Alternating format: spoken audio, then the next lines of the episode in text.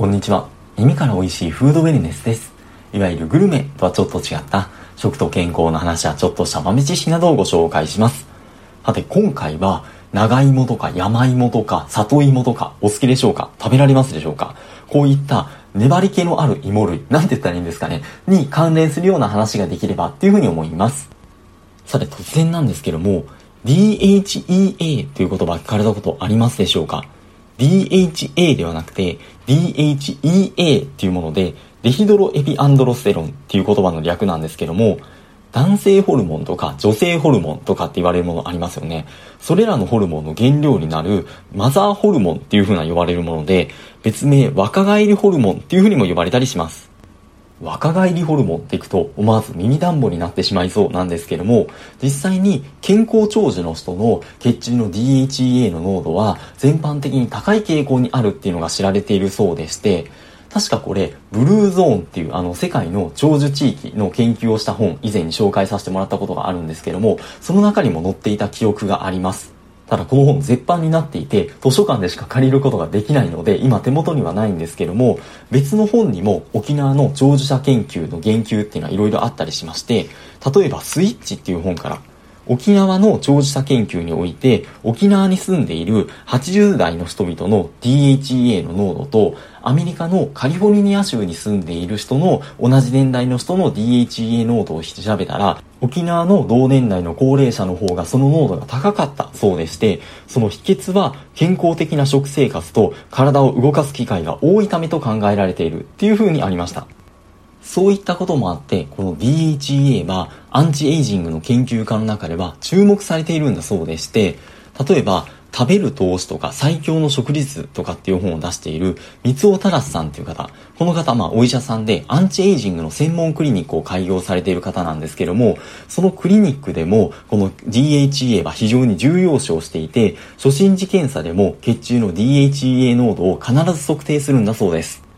この DHEA っていうのは、副腎っていう場所から分泌されるホルモンで、先ほど健康長寿の人は高い傾向にあるっていう風な話もあるぐらいなんで、逆に言うと一般的には年齢とともに徐々に低下していくっていう風に言われていまして、では思春期の頃にこのホルモンが多く作られて20、20代でピークを迎えるらしいんですけども、その後は減少の一途をたどって、70歳ぐらいになるとピーク時の約20%ぐらいまで落ち込むっていう風に言われています。ただし単純に加齢だけではなくてストレスによってもこの分泌影響を受けるっていうふうにも言われていまして例えば日本人の男性を対象にテストステロンの濃度あの男性ホルモンの濃度を調べた研究では60歳以上の男性よりも40代から50代の男性の方が総じて低かったっていうような結果もあるそうでしてこれはやはりこの年代が働き盛りの管理職世代だっていうことがあって、その分ストレスが多いからなんじゃないかっていうふうにも言われていまして、っていうのも、そもそもホルモンっていうものはコレステロールを原料に作られるんですけども、人がストレスを受けた時は、コルチゾールっていう高ストレスのホルモンが多く作られて、その分だけ同じコレステロールから作られるマザーホルモンの DHEA の濃度が下がってしまって、それに伴ってテストステロンの濃度も下がってしまうっていう風に考えられているようです。ただ、じゃあなるべくテストレスの少ない生活を心がけましょうって言われても、そんなの無理だと別にストレス好きで受けてるわけじゃないですし、それができるなら最初から苦労せんわっていう話じゃないですか。じゃあ、体内での分泌量減ってしまうのであれば、なるべく外から摂取しようっていうのが自然な発想になりそうですよね。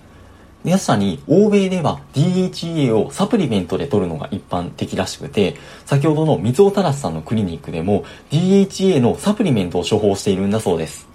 ちょっと言い忘れましたが、この DHEA の働きとしては、ストレスを緩和させるですとか、免疫力を高めて炎症を抑えるとか、インスリンの働きを助けて糖尿病を予防するとか、いろんなことが言われていて、まあ、それゆえに若返りホルモンとかって言われたりするんですけども、それプラス筋力を維持して代謝を高めて体脂肪を減らすっていう風な作用もあるそうです。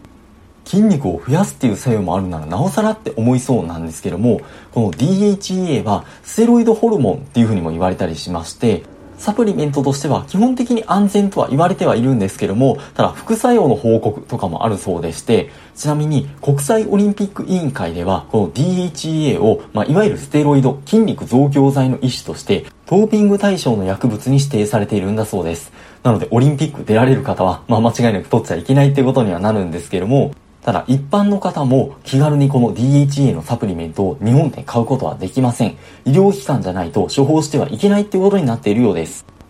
えー、じゃあ、こんだけ持ち上げといて DHA 取ることできないじゃんっていう風に、そう、がっかりというか裏切られた感があるかもしれないんですけども、ちなみに先ほどの三尾たらしさんのクリニックで出している DHA、EA のサプリメントは、ヤムイモ由来なんだそうです。ヤムイモって聞くとちょっと馴染みがないかもしれないんですけども、ヤムイモは山の芋族っていうのに属している芋類の総称でして、その中でも日本では長芋とか山芋とかっていうのが、まあ、馴染みのある食材として食べられてきたものになっています。確かに言われてみれば、とろろとか、このネバネバ系の芋って昔から勢力がつくみたいな風に言われてるような気がしますよね。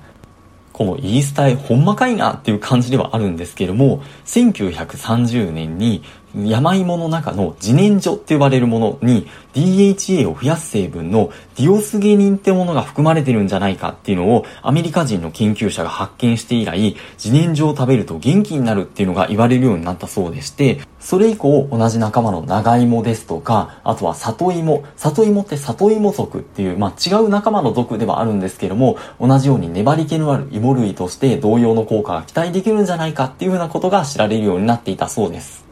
日本ではサプリメントは難しいかもしれないんですけれども、昔から食べられている馴染みのある長芋とか山芋とかっていうのが気軽に手に入るっていう意味では大きな日本人の強みなんじゃないかなっていうのを思いますし、他にも日本人に効く食事術っていう、これあの栄養療法のクリニックを開業されている溝口徹さんっていう方の本の中でも同じように、まあ、DHEA とこのネバネバ系の芋類の話が紹介されています。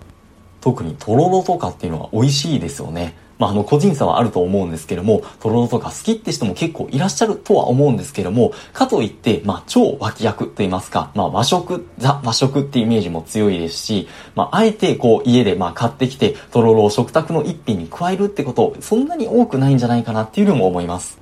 とはいえ日本古来のと言いますか、昔から食べられている食材のパワーってやっぱすごいんだなっていうふうに言いますか、もちろん過度な期待は禁物なんですけども、この若返りホルモン、あとはまあその糖尿病予防とか心疾患予防にも関係しているっていうふうに言われたりしますし、何よりもマザーホルモンって言われて、テストステロンとかを作る成分にもなるっていう風に言われるので、まあ、もしお好きであれば少し積極的に取られてもいいかもしれないねっていう風な話でした。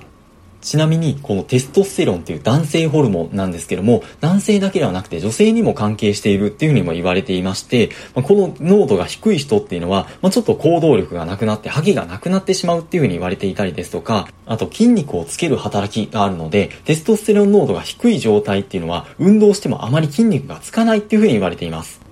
筋肉がつかないと、それによってまた運動しなくなって、さらに筋肉つかなくなってっていう悪循環、特に高齢者の方に今はなりがちですし、逆に言うと、この DHEA を増やすには、運動も効果的だっていうふうにも言われます。特に下半身の筋肉を使った軽い負荷がかかる程度の運動っていうのが DHA を増やす働きがあるっていうふうにも言われているので、やはり食事も加えて、まあ、運動っていうのもしっかりした方が良さそうだねっていうふうなところですね。